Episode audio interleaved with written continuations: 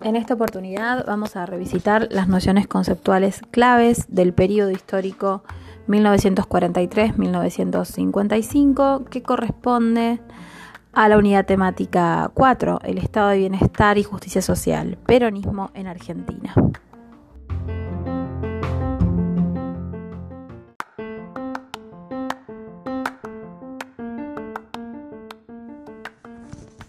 El material bibliográfico obligatorio para esta clase de la unidad temática cuatro es el libro del titular de cátedra, Marcelo Koenig, Vencedores vencidos, peronismo, antiperonismo, historia política argentina desde el golpe reaccionario del cincuenta y cinco hasta la victoria popular del setenta y tres, la naturaleza de una antinomia argentina. La propuesta para esta clase de la unidad temática cuatro será entonces revisitar Eh, las categorías de análisis centrales que el autor propone en los capítulos primero y segundo del texto citado.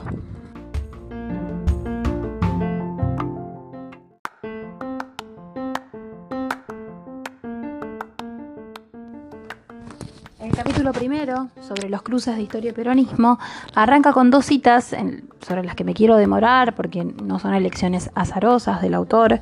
La primera cita plantea: lo primero que procuramos demostrar es que la teoría política no es una ciencia enigmática cuya jerarquía cabalística manejan unos pocos iniciados, sino un instrumento de las masas para desatar la tremenda potencia contenida en ellos. No les llega la teoría política de las masas como un conjunto de mandamientos dictados desde las alturas, sino por un proceso de su propia conciencia hacia la comprensión de un mundo que han de transformar. John William Cooke. La segunda cita propone: nuestras clases dominantes han procurado siempre que los trabajadores no tengan historia, no tengan doctrina, no tengan héroes ni mártires. Cada lucha debe empezar de nuevo, separada de los hechos anteriores. La experiencia colectiva se pierde, las lecciones se olvidan. La historia aparece así como propiedad privada, cuyos dueños son los dueños de todas las otras cosas. Rodolfo Walsh. Con estas dos citas que destacan el valor, por un lado, del análisis político y por otro lado de la comprensión de la historia contada desde los intereses de los sectores populares, ambas dos como instrumentos de las masas eh, para la actualización doctrinaria, o bien entendidas como instancias en el desarrollo de una conciencia popular, de una identidad política de los sectores populares. Bien, entonces con estas dos citas y con estas dos nociones conceptuales claves es que el titular de cátedra se propone en este primer capítulo desentrañar el mito del peronismo. A propósito, dice Marcelo Koenig, pensar el peronismo no es una ecuación simple, porque discutir el peronismo, lo que de él se diga o la postura que se tome no es meramente una cuestión del pasado. La posición frente al peronismo y los peronistas compromete el presente. En tanto, esa fuerza política sigue siendo una realidad en movimiento, un actor político principal en la escena nacional. Un actor que continúa latiendo al ritmo del pueblo, lo interpela y logra reencauzar su representación. Y luego cita a Jauretche, no a Arturo, sino a Ernesto, su sobrino. Ernesto Jauretche, que propone eh, una historia contada desde el pueblo, ¿no? Como una apuesta contracultural. Dice Jauretche, hacer historia desde el peronismo no es un tema menor, tiene mucha miga, porque pone en juego la exigencia de abrir el libro inexistente de una historia escrita desde el pueblo, y porque de lograrlo despeja el camino a la apropiación de la experiencia política desde una particular elaboración del pasado. El intento de hacer historia desde el peronismo marcha a contracorriente de la cultura dominante, esa especie de mangrullo para mirar al pobre, a la pobre gente desde arriba y escribirles su historia. Porque al escribir su propia historia, las clases populares están disputando a las élites dominantes la política del presente, del pasado y del proyecto del futuro. Y por último, Marcelo Koenig cita al profesor Nicolás Casullo, que plantea: El mito peronista sin duda fue una parte de una constelación narrativa mayor. Fue parte de una constelación de revoluciones mundiales de masas, que en nuestro país el peronismo acabó resemantizando de una manera alquímica, evidente, criolla, desprolija, aparente y también al desnudo en cuanto a las consistencias de la realidad nacional. Mito que reactualizó y puso en carne viva al resto de los otros mitos instituidos por el poder. Lo nacional, lo social, Perón, la democracia, lo liberal, lo católico, lo obrero, lo comunista, lo popular, la prensa, la libertad, lo extranjero, lo propio, abandonaron cenáculos conceptuales doctos, cuentísticas selectas, minorías militantes, bibliotecas exclusivas o bibliotecas populares socialistas, familias patricias, civismos burgueses, y pasaron a discutirse en titulares dramáticos de diarios, reuniones sindicales, círculos barriales, unidades básicas juveniles y mesas de almuerzos domingueros de la clase media baja. En definitiva, lo que propone el titular de cátedra, Marcelo Koenig, en este primer capítulo es bucear en las aguas profundas de una identidad propia, intentando descifrar un mito constituyente de la argentinidad como proyecto histórico real: el peronismo.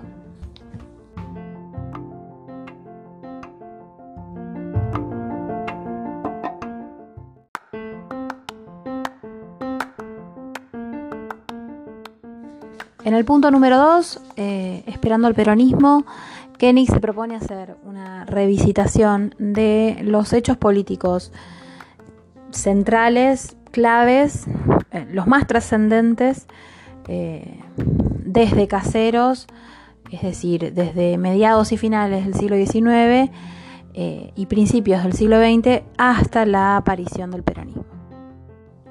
Para ello arranca este acápite del capítulo con dos citas que sirven como contrapunto una de la otra. La primera es la famosa frase de Domingo Faustino Sarmiento que dice: "La Europa nos pondrá el remo en la mano hasta que aprendamos el arte de la navegación". Sí, claro. Y la segunda cita es la que dice: "El capital británico en la Argentina no es otra cosa que el producto del trabajo argentino contabilizado a favor de Inglaterra". Raúl Scalabrini Ortiz. Dirá Koenig: después de las batallas de Caseros y Pavón, el liberalismo oligárquico conservador y porteñista, encaramado en el poder, va a construir un proyecto de país insertado en la división internacional del trabajo, tributaria del imperialismo inglés.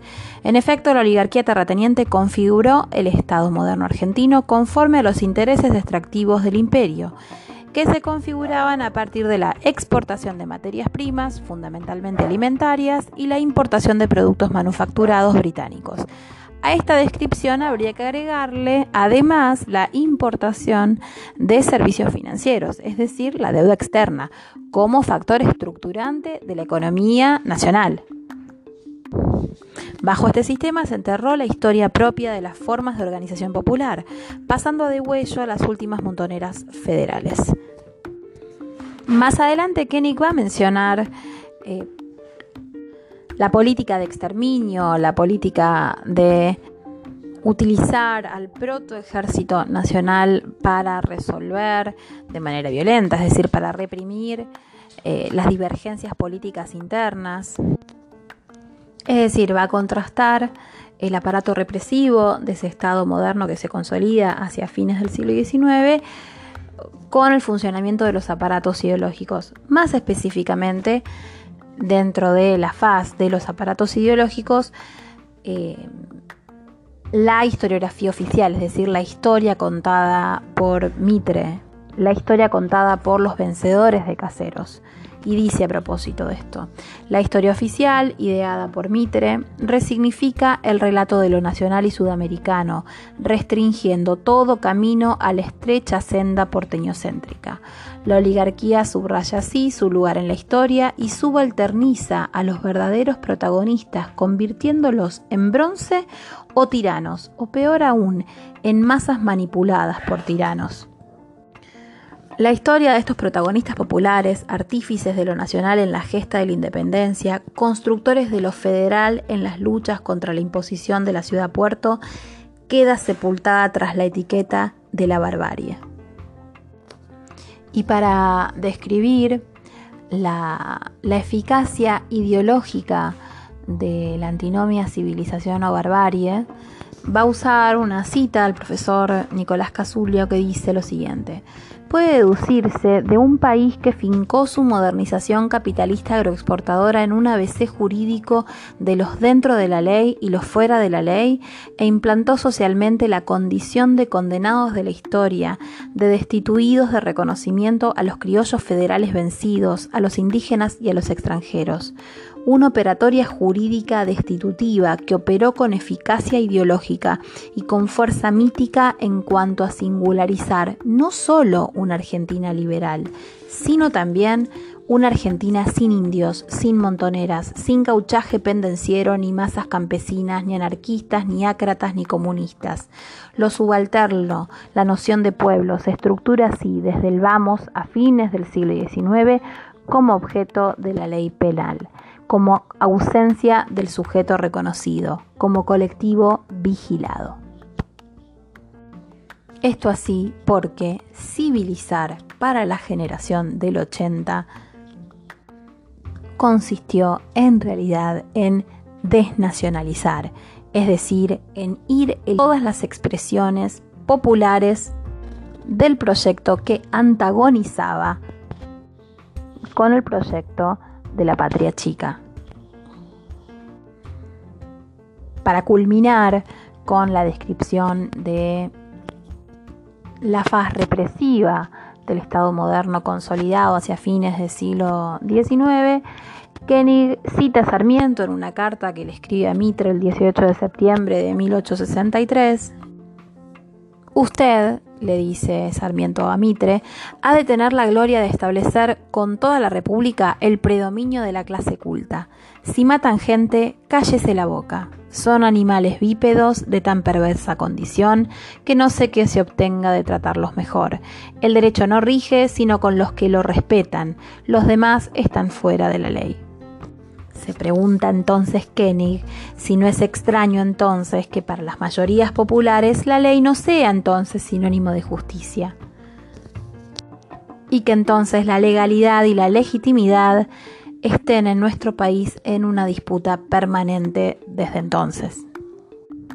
Para cerrar entonces la consolidación del Estado moderno, Koenig menciona la estructuración del ejército moderno, cuyo bautismo real fue el exterminio, el genocidio, de más de cincuenta mil gauchos después de Pavón, esto en las campañas de pacificación eh, de Sarmiento y de Mitre, este, y en los genocidios llevados adelante por las mal llamadas campañas al desierto por Roca. Para adentrarse en el... En la siguiente etapa, que es el radicalismo irigoyenista, utiliza una cita de Laclau que dice: al comienzo de las, de las demandas democráticas y el liberalismo no eran antagónicos entre sí. Las demandas se orientaban a una democratización interna de los sistemas liberales. Dentro de este contexto surgieron varias generaciones de reformistas políticos democráticos: Irigoyen en Argentina, Bache y Ordóñez en Uruguay, Madero en México, Alessandri en Chile, Rui Barbosa en Brasil. En este sentido, Koenig va a confirmar la hipótesis que ya había planteado Galasso, eh, que es que el radicalismo en el poder, el irigoyenismo en el poder, va a significar la transformación, la democratización de las estructuras políticas, es decir, va a cuestionar al sistema político de la eh, República Conservadora, consolidada por los liberales conservadores, pero su limitación, la limitación del irigoyenismo en el poder, va a ser la ausencia de un proyecto económico de desarrollo industrial soberano. Por eso dirá que si bien las demandas democráticas y eh, la ley Sáenz Peña como conquista de estas demandas democráticas serán una reivindicación para los sectores sociales excluidos del sistema político oligárquico y fraudulento, esta democratización no va a ser acompañada por un proyecto económico que cuestione la dependencia del modelo agroexportador. En este sentido, cuando uno señala este límite, el límite del irigoyenismo en el poder, eh, entendiendo límite como la ausencia de un proyecto eh, de desarrollo industrial soberano nacional, eh, es necesario hacer un matiz, y ese matiz lo representa muy bien la política eh, de desarrollo energético que va a representar eh, el general Mosconi. En este sentido, recordamos brevemente la creación eh, en mil novecientos veintidós de los yacimientos petrolíferos fiscales eh, y el intento de sanción en mil novecientos veintisiete de la, ne- la Ley de Nacionalización de Petróleo, que se va a aprobar en la Cámara de Diputados, pero que se va a trabar en la Cámara de Senadores. Dice al respecto García Lupo que esto se debe a que la Cámara de Senadores es el reducto de los abogados del capital extranjero y de la oposición antirradical. En este sentido, Koenig tributa de la hipótesis que plantea que el golpe del treinta tiene olor a petróleo, es decir, que detrás de la restauración conservadora del golpe del treinta, lo que hay son intereses de los poderes fácticos, es decir, de aquellas empresas internacionales que se dedicaban a la exploración eh, de, y la, la comercialización del petróleo, y que no tenían ningún interés en que el petróleo, el crudo, el recurso, se nacionalizara. Así llega Koenig al punto de inflexión que va a ser la crisis del capitalismo mundial del año veintinueve treinta, que va a poner en evidencia el agotamiento del modelo agroexportador. Eh, al respecto de este punto, les recomiendo la cita de Rafael Cullen eh, que dice lo siguiente, porque describe muy bien en qué consiste el agotamiento del modelo agroexportador. Dice así: el intento de recomponer la situación anterior al crack capitalista mundial, es decir, a la crisis del veintinueve, se encontró con un obstáculo: el proteccionismo de los países compradores de productos agropecuarios, es decir, el proteccionismo de los países centrales. Esto provocó una caída de alrededor del cuarenta por ciento de los precios, con el consecuente deterioro de los términos del intercambio para nuestro país. Es decir, para poder importar la misma cantidad de bienes industriales, era necesario exportar alrededor de un sesenta y cinco por ciento más en términos físicos. En resumidas cuentas, entonces, la crisis del treinta va a poner en evidencia el agotamiento del modelo agroexportador, el proteccionismo de las potencias centrales. El proteccionismo de las potencias centrales agudiza la crisis económica nacional, y la consecuencia es que la apertura democrática que significó la sanción de la Ley Sáenz Peña, esta reivindicación, eh, esta democratización de las estructuras políticas que habíamos logrado para mil novecientos doce, se lo va a llevar puesta la restauración oligárquica del golpe del treinta. Dice Koenig, el proteccionismo de las potencias centrales europeas hace prácticamente imposible la continuidad de las actividades económicas más rentables de países dependientes como el nuestro.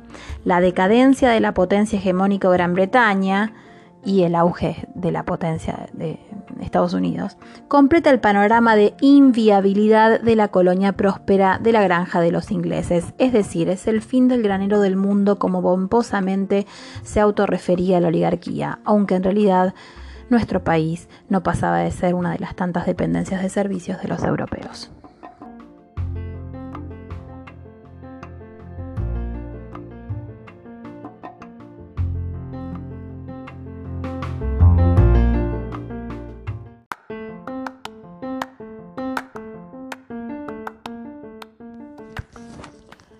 Respecto de la política de industrialización por sustitución de importaciones, Koenig dirá que las condiciones de, de desarrollo de los países centrales, eh, esto es Estados Unidos y este, los países de Europa continental, eh, estas condiciones hacen que sea más rentable la exportación de capitales, inversiones de capital industrial, que la exportación directa de productos terminados, es decir, manufacturados y terminados en origen.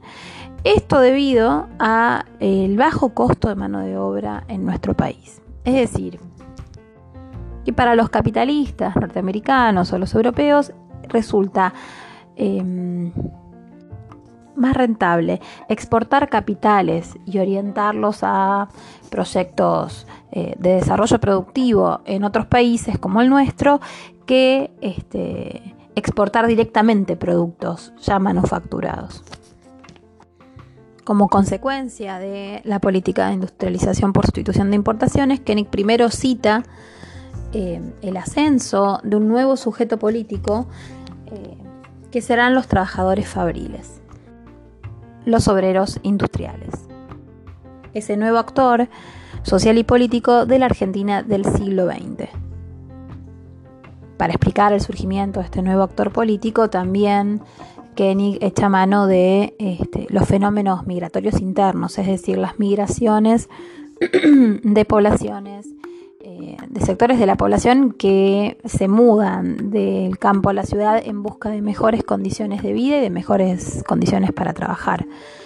Eh, al respecto, les recomiendo la cita de Koenig, la nota al pie, donde Koenig eh, analiza y dice que para mil novecientos catorce aproximadamente el diez por ciento de la población de Buenos Aires había nacido en el interior del país, mientras que la mitad habían nacido en el extranjero.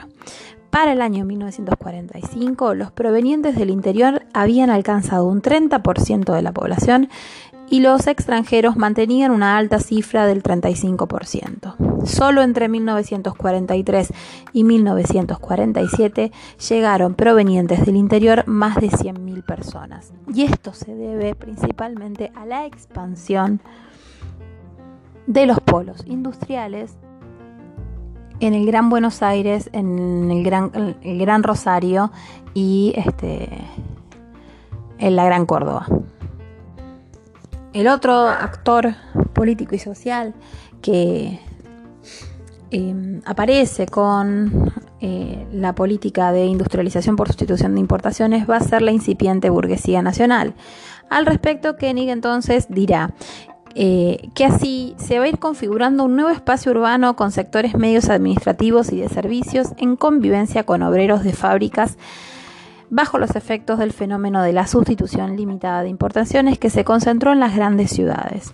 Todo se dio desordenadamente, en el sentido de sin ninguna planificación previa. Este marco favorece la instalación de industrias livianas que no significan necesariamente la transformación de la estructura productiva, es decir, industrias ligadas a bienes de consumo, las textiles, las alimentarias. Así empiezan a ser también una incipiente burguesía nacional vinculada al consumo interno. Dittel, Siam, Miranda Talleres Metalúrgicos, Campomar Textil, Pagani Arcor, Salvo, Eslabón de Lujo, Marolio, Aceite, Rogio Construcciones, Roca Techint. En general, este será un desarrollo capitalista poco complejo en términos tecnológicos, es decir, que no requiere demasiado capital, pero sí de una intensiva mano de obra. Entre mil novecientos treinta y cinco y mil novecientos cuarenta y seis, los empleos industriales pasaron de casi cuatrocientos mil a casi novecientos mil. Esta es una cita de Cullen que retrata la magnitud de la expansión de este proceso de desarrollo industrial, de la mano de la sustitución de las importaciones. Ahora bien, la consolidación entonces de la clase trabajadora Eh, como una clase social pujante y que empieza a tener participación en la discusión respecto de la distribución de lo socialmente producido, se va a traducir en una mayor capacidad de estos sectores sociales, de los trabajadores organizados, en una mayor capacidad de estos sectores de negociación con el Estado y con la patronal. Es en este contexto en el que Koenig ubica el proceso de surgimiento del proyecto del peronismo original en mil novecientos cuarenta y tres.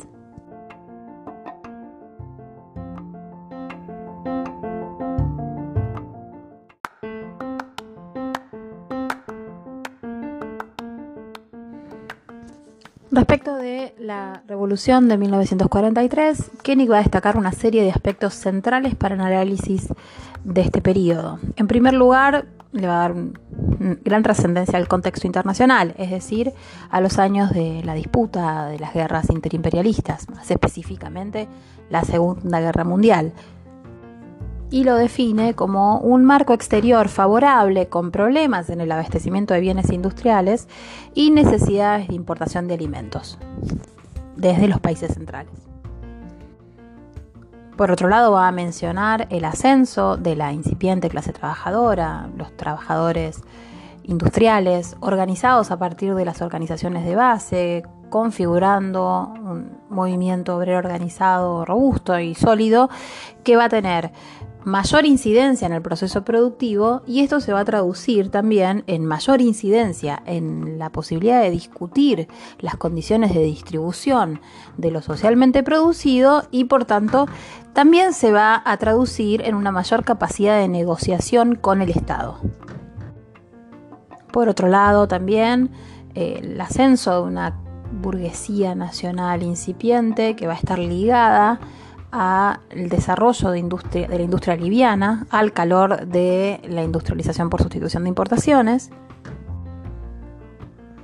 Y por último va a mencionar eh, la importancia del crecimiento de un proyecto industrialista, es decir, eh, el ascenso de la oficialidad industrialista.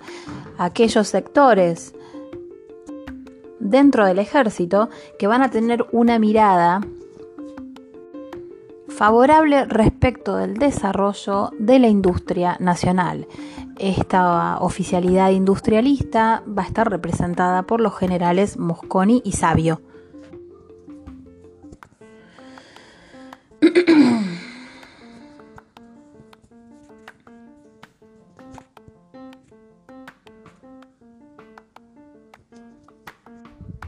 En este sentido, Koenig va a mencionar eh, la coincidencia entre el último presidente conservador del periodo de la década infame, pro-británico Castillo, y la oficialidad industrialista respecto del sostenimiento de la política de la neutralidad en el contexto de la Segunda Guerra Mundial.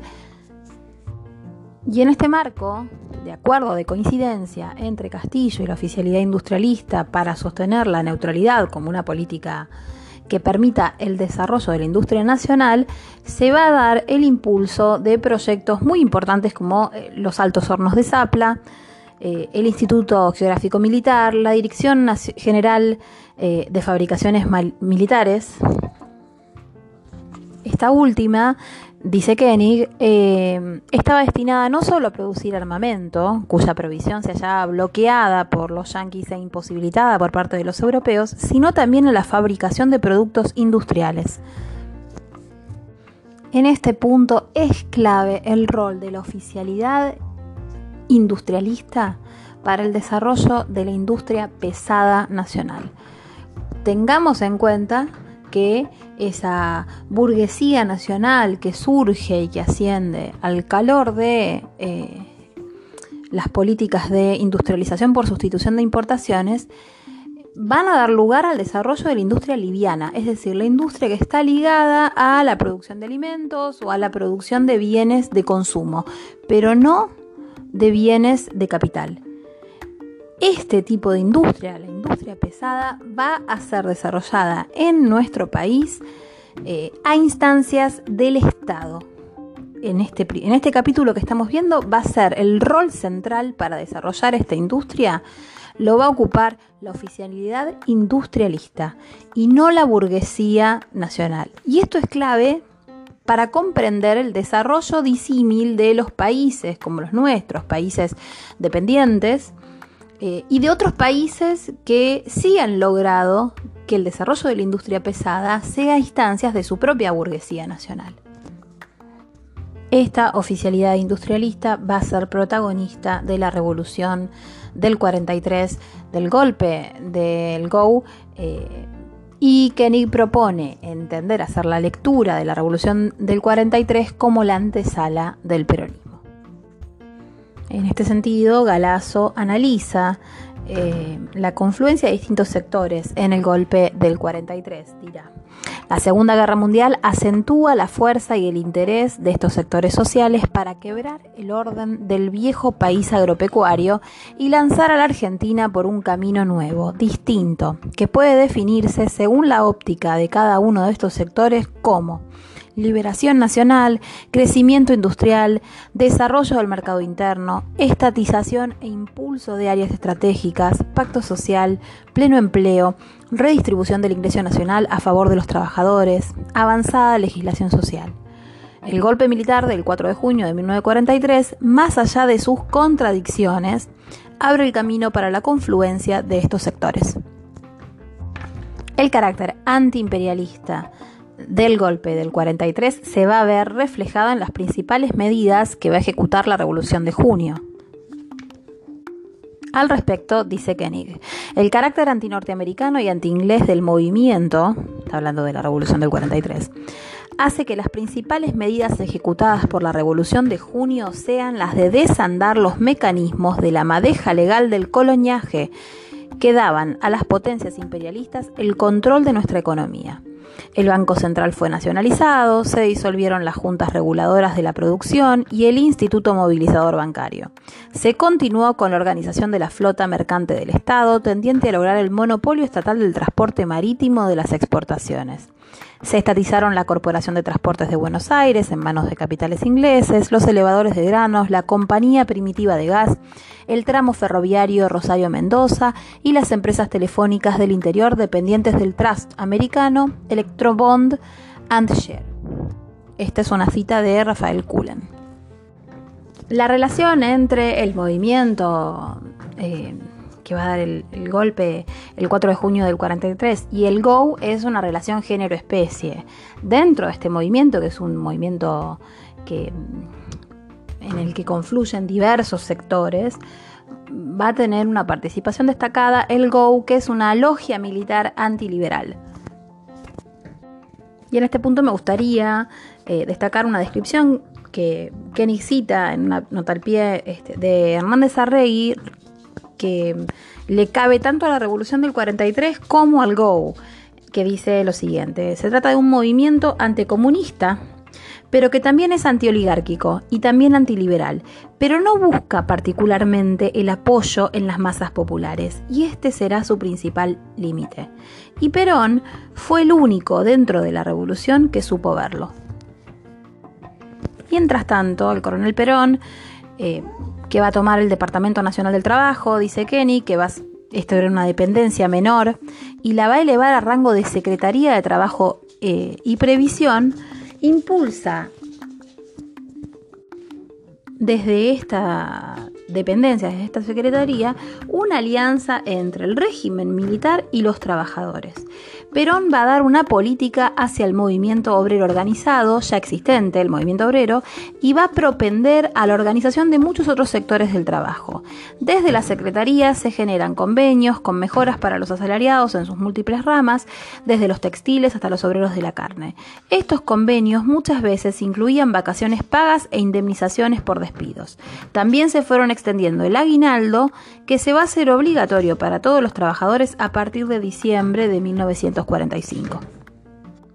Entonces, desde la Secretaría de Trabajo y Previsión, Perón va a llevar adelante una política, eh, digamos, en favor de la distribución progresiva eh, de la riqueza, eh, que va a concitar fuertes apoyos dentro del movimiento obrero organizado, pero también fuertes resistencias.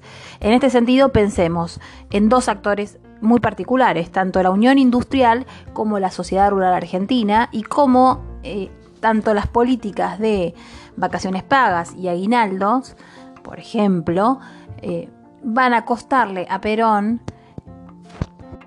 el descontento de la Unión Industrial. Eh, y políticas como el Estatuto del Peón Rural le van a costar a esta figura prominente dentro del movimiento del cuarenta y tres el descontento de la Sociedad Rural Argentina. En este sentido, dice Rafael Cullen, a fines de mil novecientos cuarenta y tres, la Unión Industrial, que inicialmente había apoyado la política proteccionista del gobierno, rompió públicamente con Perón al criticar el decreto que establecía los aguinaldos, todavía en aquel entonces parciales, ¿no?, como demagógicos, y expresa su alarma por la indisciplina que necesariamente engendra en los establecimientos el uso más generalizado de cierta terminología que hace presentar a los patrones en actitud de prepotencia y a cada arreglo no como un acto de justicia, sino como una conquista. En este mismo sentido, el trece de octubre de mil novecientos cuarenta y cuatro se sanciona el Estatuto del Peón Rural, que, se, que, que va a ser la primera legislación del siglo veinte eh, que se mete directamente con los intereses de la oligarquía. A propósito del Estatuto del Peón Rural, me gustaría citarles algunas algunas disposiciones, como por ejemplo eh, el artículo el artículo once. Yo esto se los colgué también en el aula virtual, lo pueden encontrar también en, en internet. Eh, artículo once. El alojamiento, estamos hablando de los trabajadores rurales, deberá satisfacer condiciones mínimas de abrigo, aireación, luz natural y de espacio equivalente a quince metros cúbicos por persona. Contará asimismo con muebles individuales para el reposo y comodidades para la higiene personal completa, con arreglo a las condiciones ambientales y posibilidades y naturaleza de la explotación. Artículo doce. Los locales destinados a la habilitación del personal no podrán ser utilizados como depósito y tendrán una separación completa de los lugares de crianza, guarda o acceso de animales. Se los leo porque a veces uno cree que eh, las, las conquistas eh, en materia de derecho laboral eh, tienden a naturalizarlas, como si los derechos de los trabajadores fueran parte de un acervo que nos antecede eh, y que no hubiera, no hubiera hecho falta ni luchas ni resistencia. Eh, hizo falta un decreto para ordenarle a los dueños de los campos eh, eh, que, los, que los seres humanos y los trabajadores eh, tenían derecho a dormir en habitaciones separadas de los animales de granja. Hizo falta un decreto.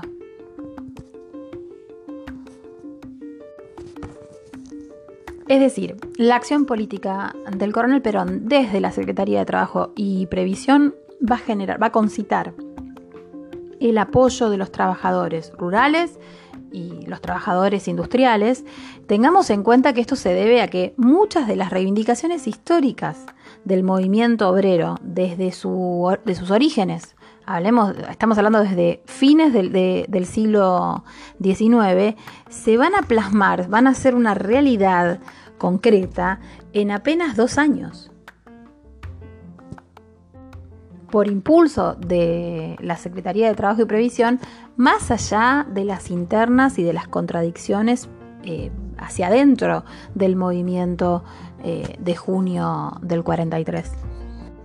Dice Koenig al respecto: todas estas acciones a favor de los trabajadores trajeron inmediatamente la reacción de las patronales del campo y, corriendo atrás suyo, de la burguesía industrial. Y este va a ser el marco de eh, las, la ofensiva entonces de eh, los sectores patronales, Unión Industrial y Sociedad Rural Argentina, eh, se van a, a, van a confluir en el Manifiesto del Comercio y la Industria, eh, en donde van a castigar duramente la política social y, fíjense, se van a alarmar por el proyecto del salario mínimo vital y móvil impulsado por la Secretaría de Trabajo y Previsión en conjunto con el Sindicato de Empleados de Comercio. Este manifiesto, cuenta Koenig, planteaba el temor de que este tipo de medidas, salario mínimo vital y móvil, fuera implementado de forma inconsulta, como había sucedido con las leyes de jubilaciones, arguyendo en su defensa la libertad de comercio.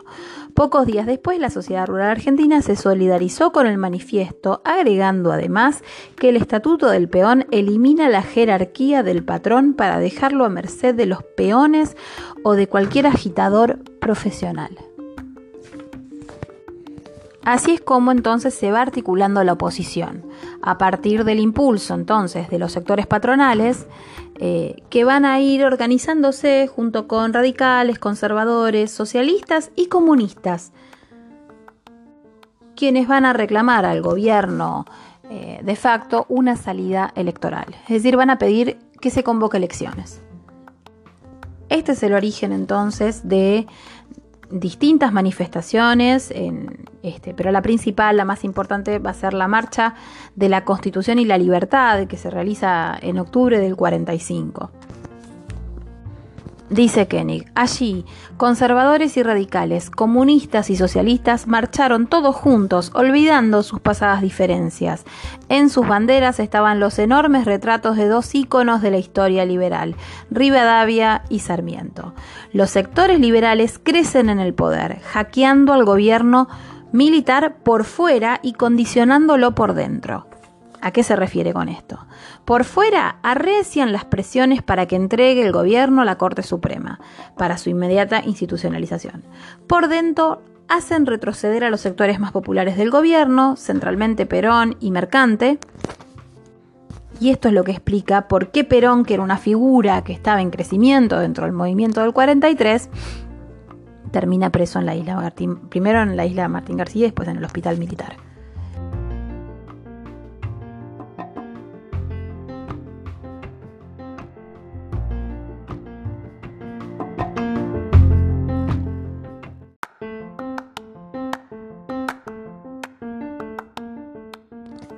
Y así llegamos a la jornada del diecisiete de octubre, que Koenig la define como una gigantesca pueblada para liberar al coronel Perón de su prisión y sobre todo para recuperar el control del destino del país. La pueblada de la primavera del cuarenta y cinco fue la partida de nacimiento del peronismo como movimiento político. Las patas en la fuente fueron el símbolo del desconcierto y el desprecio que tuvo la mirada oligárquica respecto de la irrupción de los trabajadores en la historia nacional, la aparición del aluvión zoológico, como lo calificó el diputado radical Sanmartino, fue el hecho transformador de la realidad nacional.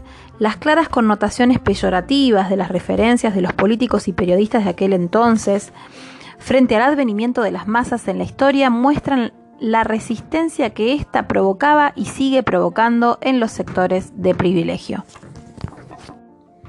A propósito de las jornadas del diecisiete de octubre, me gustaría traer a colación las palabras de Leopoldo Marechal, eh, que fue escritor, poeta, novelista, dramaturgo, eh, parte de la generación Martín Fierrista. Es el autor de la novela Adán Buenos Aires, que es considerada una de las novelas más importantes de la literatura argentina del siglo veinte.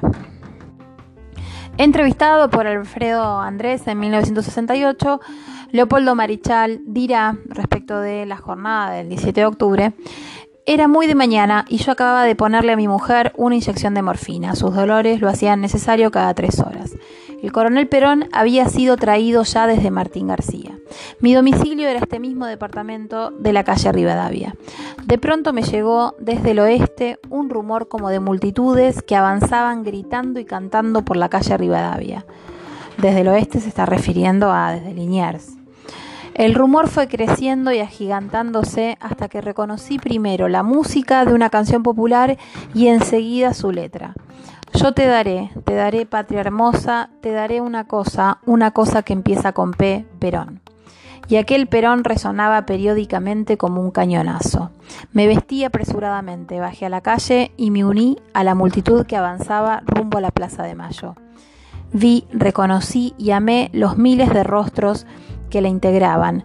No había rencor en ellos, sino la alegría de salir a la visibilidad en reclamo de su líder. Era la Argentina invisible que algunos habían anunciado literariamente, sin conocer ni amar sus millones de caras concretas, y que no bien las conocieron, les dieron la espalda. Desde aquellas horas me hice peronista. Koenig propone utilizar las categorías de análisis de Galasso. ¿Se acuerdan esas que Galasso eh, propone para analizar a los movimientos nacionales? Eh, que las vimos eh, en la unidad temática número uno y las fuimos revisitando. Es decir, este, las categorías que plantean que todo movimiento nacional está compuesto por fuerzas de la consolidación, fuerzas de la restauración y fuerzas de la profundización. Bueno, Koenig propone utilizar estas categorías de análisis de Galasso para analizar las contradicciones o las distintas posiciones hacia dentro del movimiento obrero organizado respecto de los distintos posicionamientos que van a ir tomando distintas, distintos representantes de distintos sindicatos eh, sobre la movilización del diecisiete de octubre. Así entonces propone, dice: Méndez, de la Federación Obrera del Vidrio, plantea que no es fácil separar a Perón de las conquistas sociales alcanzadas, pero que por principio no se puede declarar huelgas por la libertad de un individuo no afiliado a la central obrera. Está de acuerdo con un paro, pero no contra la clase capitalista. Dice expresamente: nosotros no queremos hacer la revolución, sino defender las conquistas obtenidas. Su posición es de consolidación y defensa del proceso. Otros, como los ferroviarios, Parril y Caprara, aparecen más preocupados por no quedar mal con el gobierno. Para ellos la huelga sería catastrófica. Son los sectores más dispuestos al diálogo con las formas de continuidad del régimen, aunque se resisten a la entrega del poder a la Corte Suprema, como propone la Unión Democrática. Por su parte, Libertario Ferrari, dirigente estatal y forjista, no solo plantea la huelga para la libertad de Perón, sino que además comprende que están frente a un punto de inflexión histórico. Este hijo de anarquistas italianos expresa la posición más revolucionaria frente a esta situación. Finalmente, todo queda reducido a la votación entre la moción de huelga y la de una comisión para expresarle al presidente Farrell la preocupación. Por dieciséis votos contra once gana la huelga, pero para convocada la huelga para el dieciocho de octubre. Las bases desbordan a una dirigencia timorata y conservadora. ¿Acaso el peronismo más conservador y el más revolucionario tengan ahí su origen? Los trabajadores se inscriben en esta encrucijada claramente en la actitud revolucionaria. Los obreros de las manufacturas del Gran Buenos Aires acuden por cientos de miles a la Plaza de Mayo. Y la conclusión a la que llega Koenig en este capítulo es que no solo la oligarquía, los partidos liberales, la patronal industrial y la patronal de la Sociedad Rural Argentina son las que ponen condicionamientos al gobierno militar y piden y exigen la convocatoria, el llamado a elecciones, sino que el pueblo también sale a la cancha a poner sus propios condicionamientos. El pueblo en la calle decide y Farrell se apresura a poner la fecha de elecciones.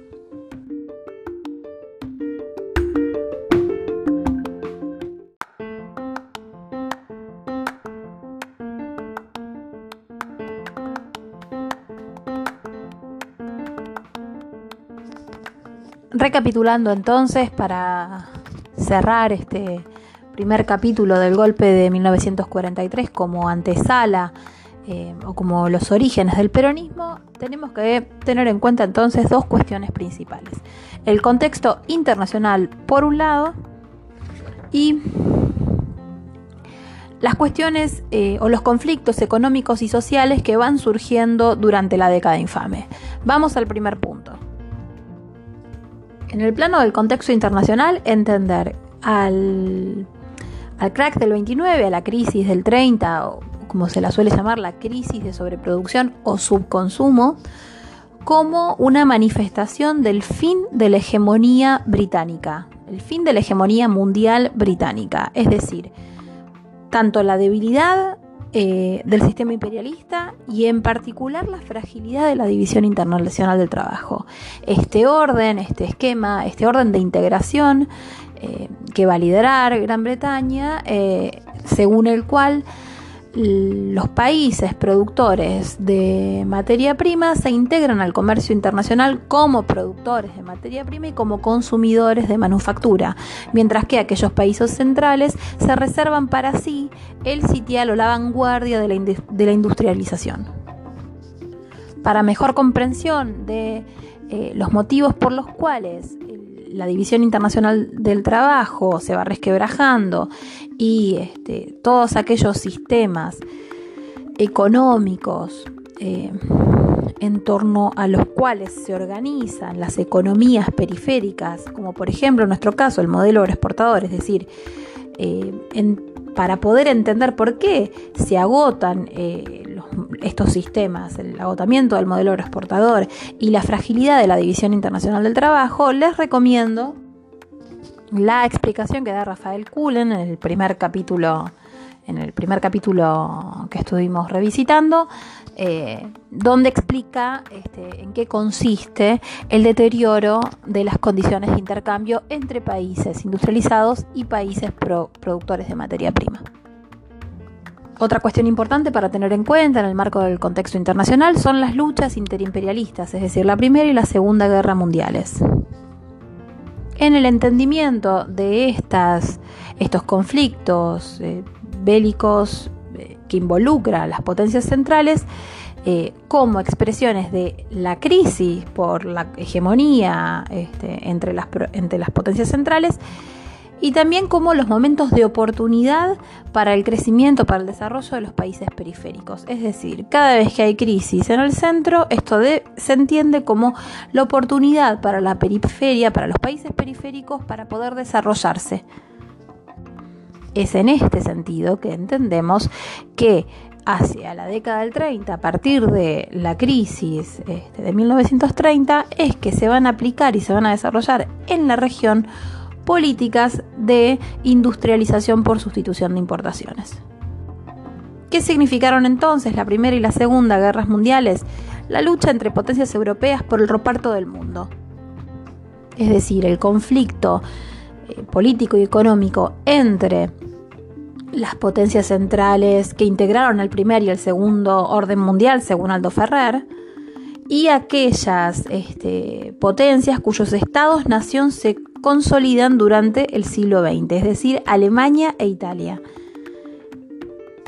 Por eso las llamamos guerras interimperialistas, porque en definitiva son conflictos eh, que involucran las pretensiones imperialistas de las potencias centrales, más allá de que si tengan un impacto global, eh, pero lo medular, lo central, el conflicto político que las enfrenta a las potencias centrales.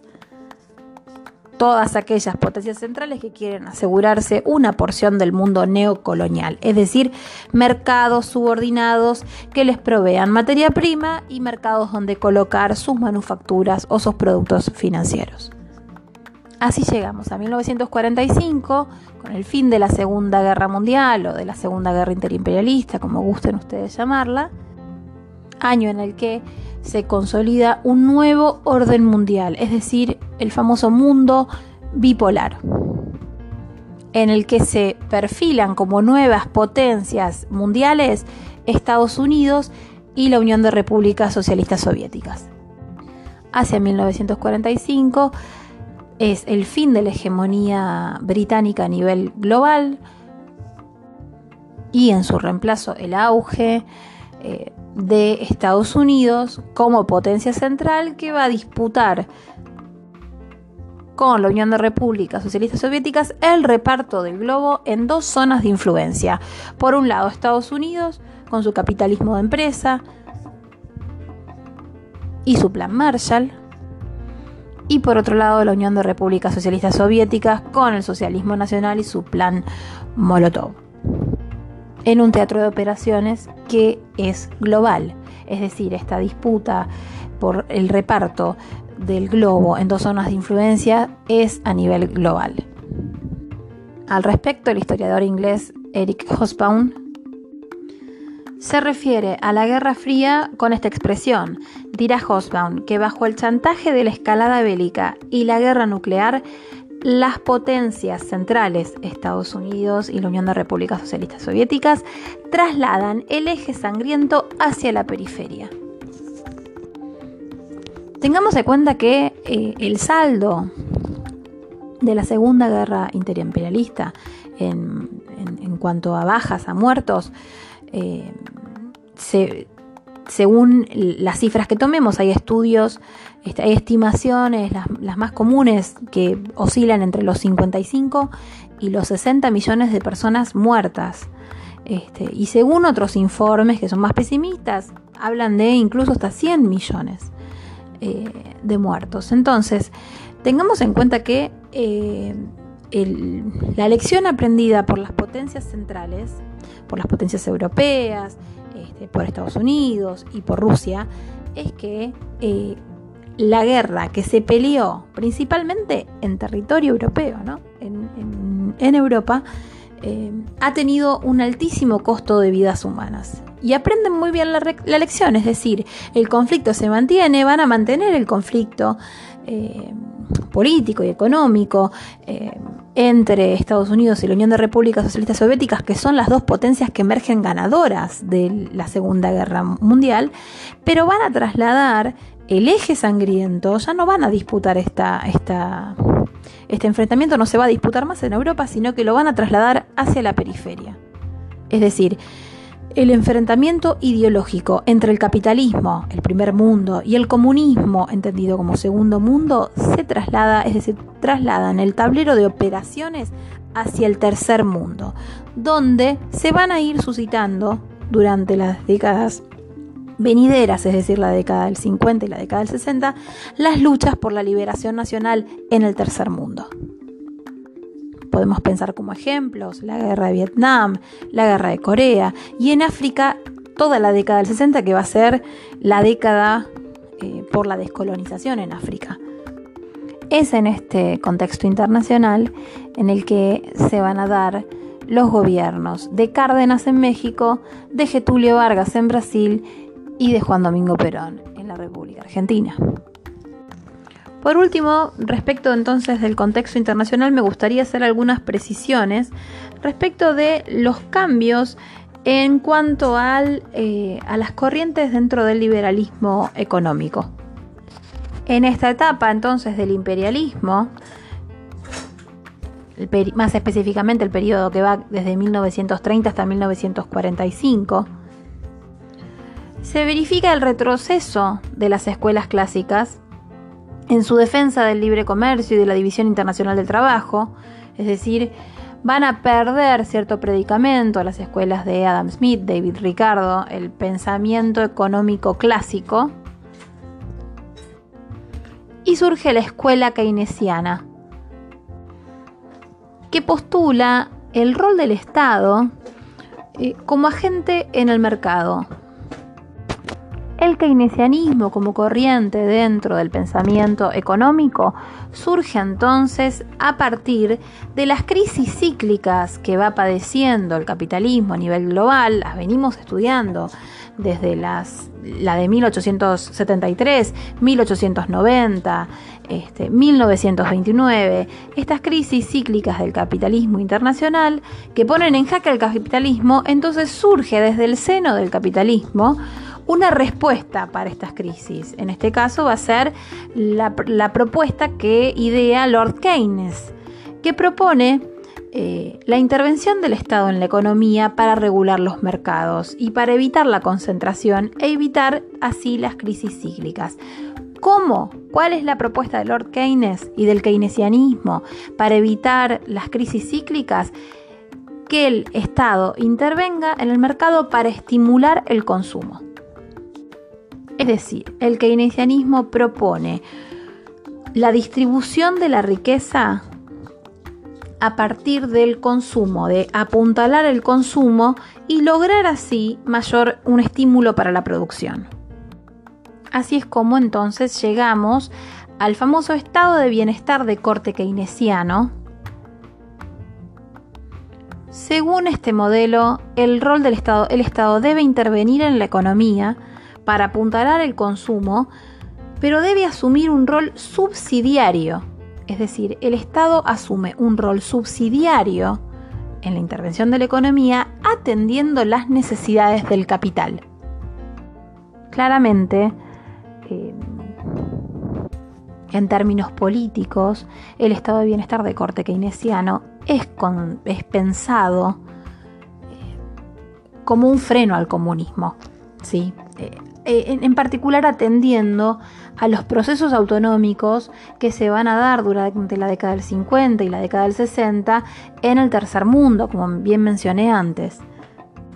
Quiero ser clara en estas precisiones para definir tanto al keynesianismo como una corriente dentro del pensamiento eh, económico liberal, del liberalismo económico, este, y también este, respecto del estado de bienestar que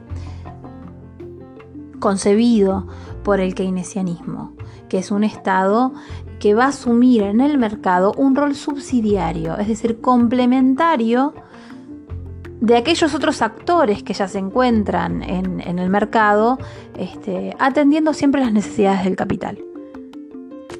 y tendiendo a la distribución de la riqueza en respuesta a la incidencia eh, de la clase trabajadora en el proceso productivo, es decir, asegurando cierta participación de los trabajadores en el P B I. Y para llevar estas definiciones al plano de la coyuntura nacional, pensemos entonces en, en el rol de las juntas reguladoras eh, o en el impulso de la I C I en el país, este, que esto va a ser claramente, eh, van a ser políticas de intervencionismo estatal pensadas este, desde esta perspectiva.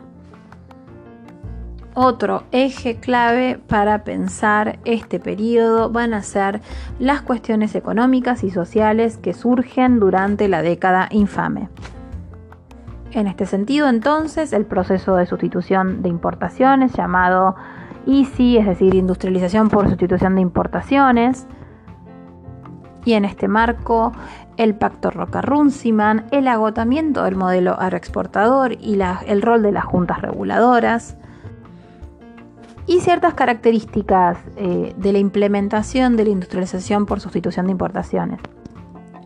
Habíamos dicho que la implementación de estas políticas de desarrollo industrial eh, va a dar lugar a un incipiente desarrollo industrial de un sector de la industria que es la industria liviana, es decir, la industria que está ligada al consumo.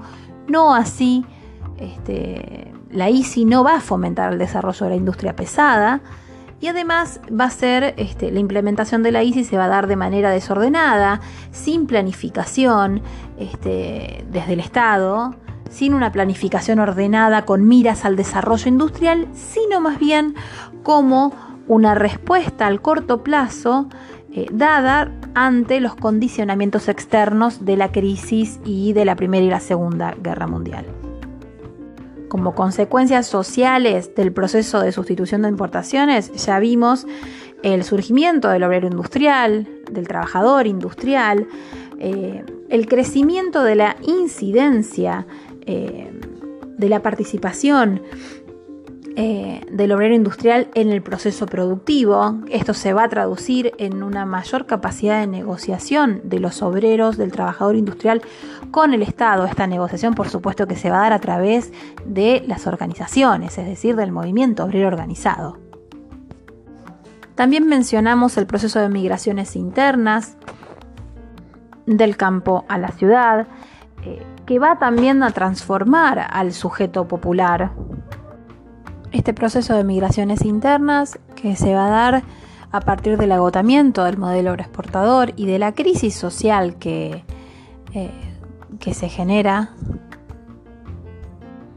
y que importa el éxodo de millones de trabajadores del campo a la ciudad, de manera tal que el, el movimiento obrero organizado se va a nutrir tanto de las corrientes inmigratorias de fines, y, de fines del siglo diecinueve y principios del siglo veinte, que van a traer eh, también mucha experiencia en formas de lucha y de organización del viejo continente, como también de estas corrientes migratorias del campo a la ciudad.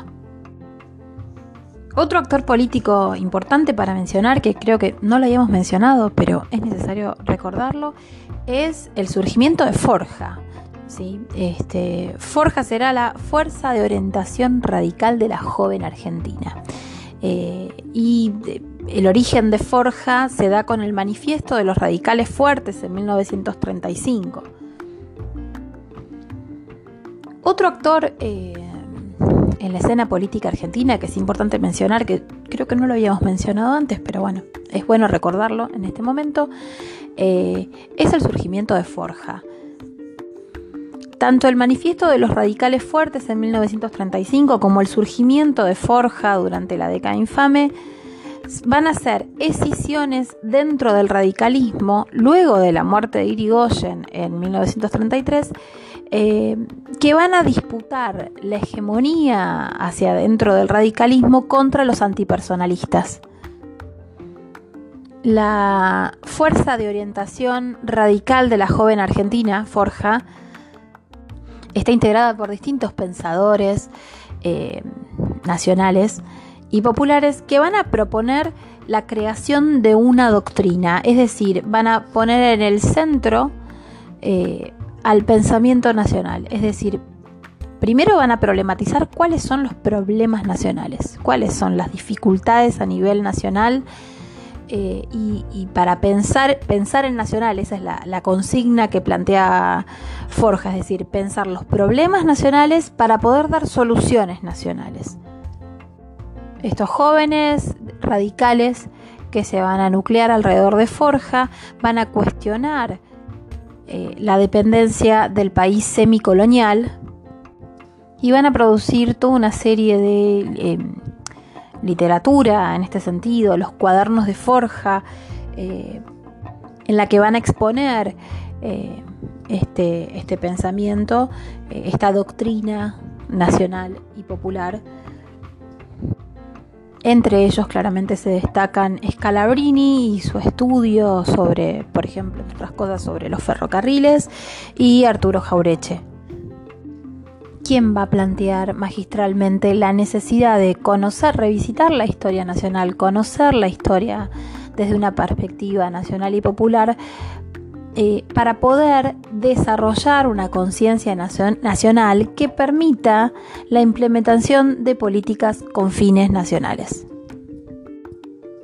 Otro actor social que surge durante la década infame al calor de la I C I va a ser la oficialidad industrialista del ejército, los oficiales industrialistas del ejército, quienes van a cuestionar la dependencia, este, ya sea con Gran Bretaña o con Estados Unidos, y también van a ser los propulsores de la política de neutralidad durante el gobierno de Castillo.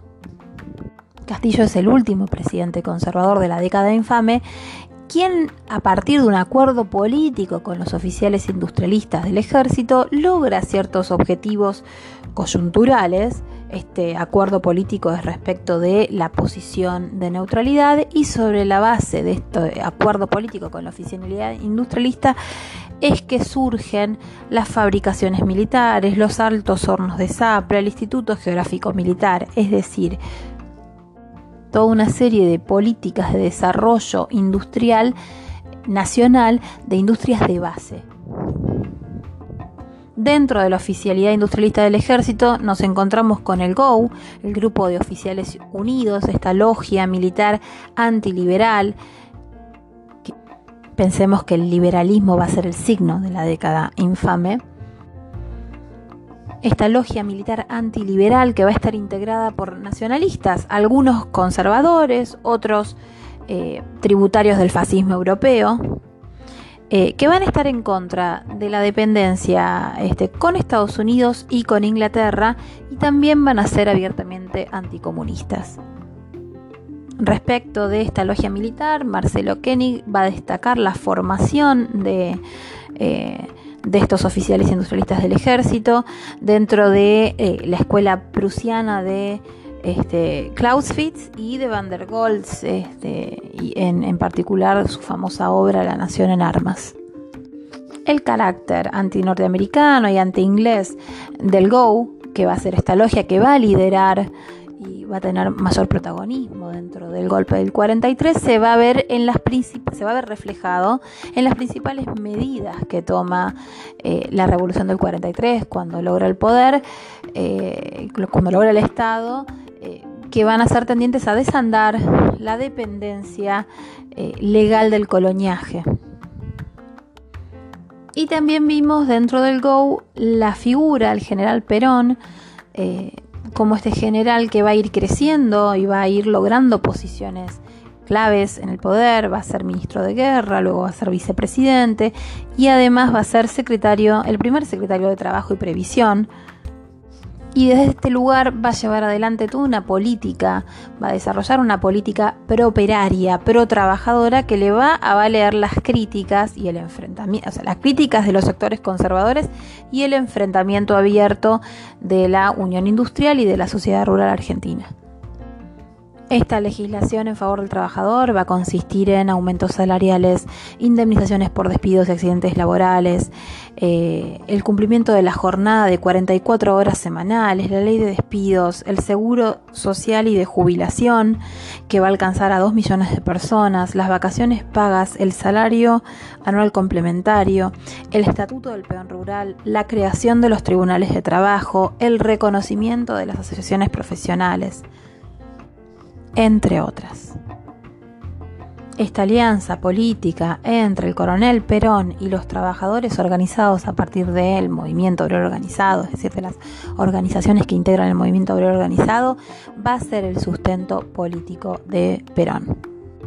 Y además, esta alianza política es la que explica también la oposición a Perón, que va a estar integrada primero por la Unión Democrática, es decir, radicales, socialistas, conservadores. Eh, también los comunistas se van a sumar a la oposición a Perón, y también las cámaras empresariales y la Sociedad Rural Argentina. La oposición entonces va a condicionar al gobierno de facto del cuarenta y tres desde adentro y desde afuera. Eh, ya esto lo vimos, y vimos también cómo eh, el momento más álgido va a ser la Marcha por la Libertad, que va a ser una gran manifestación de la oposición, en la que la oposición le plantea al, al gobierno de facto del cuarenta y tres eh, el llamado a la convocatoria a elecciones.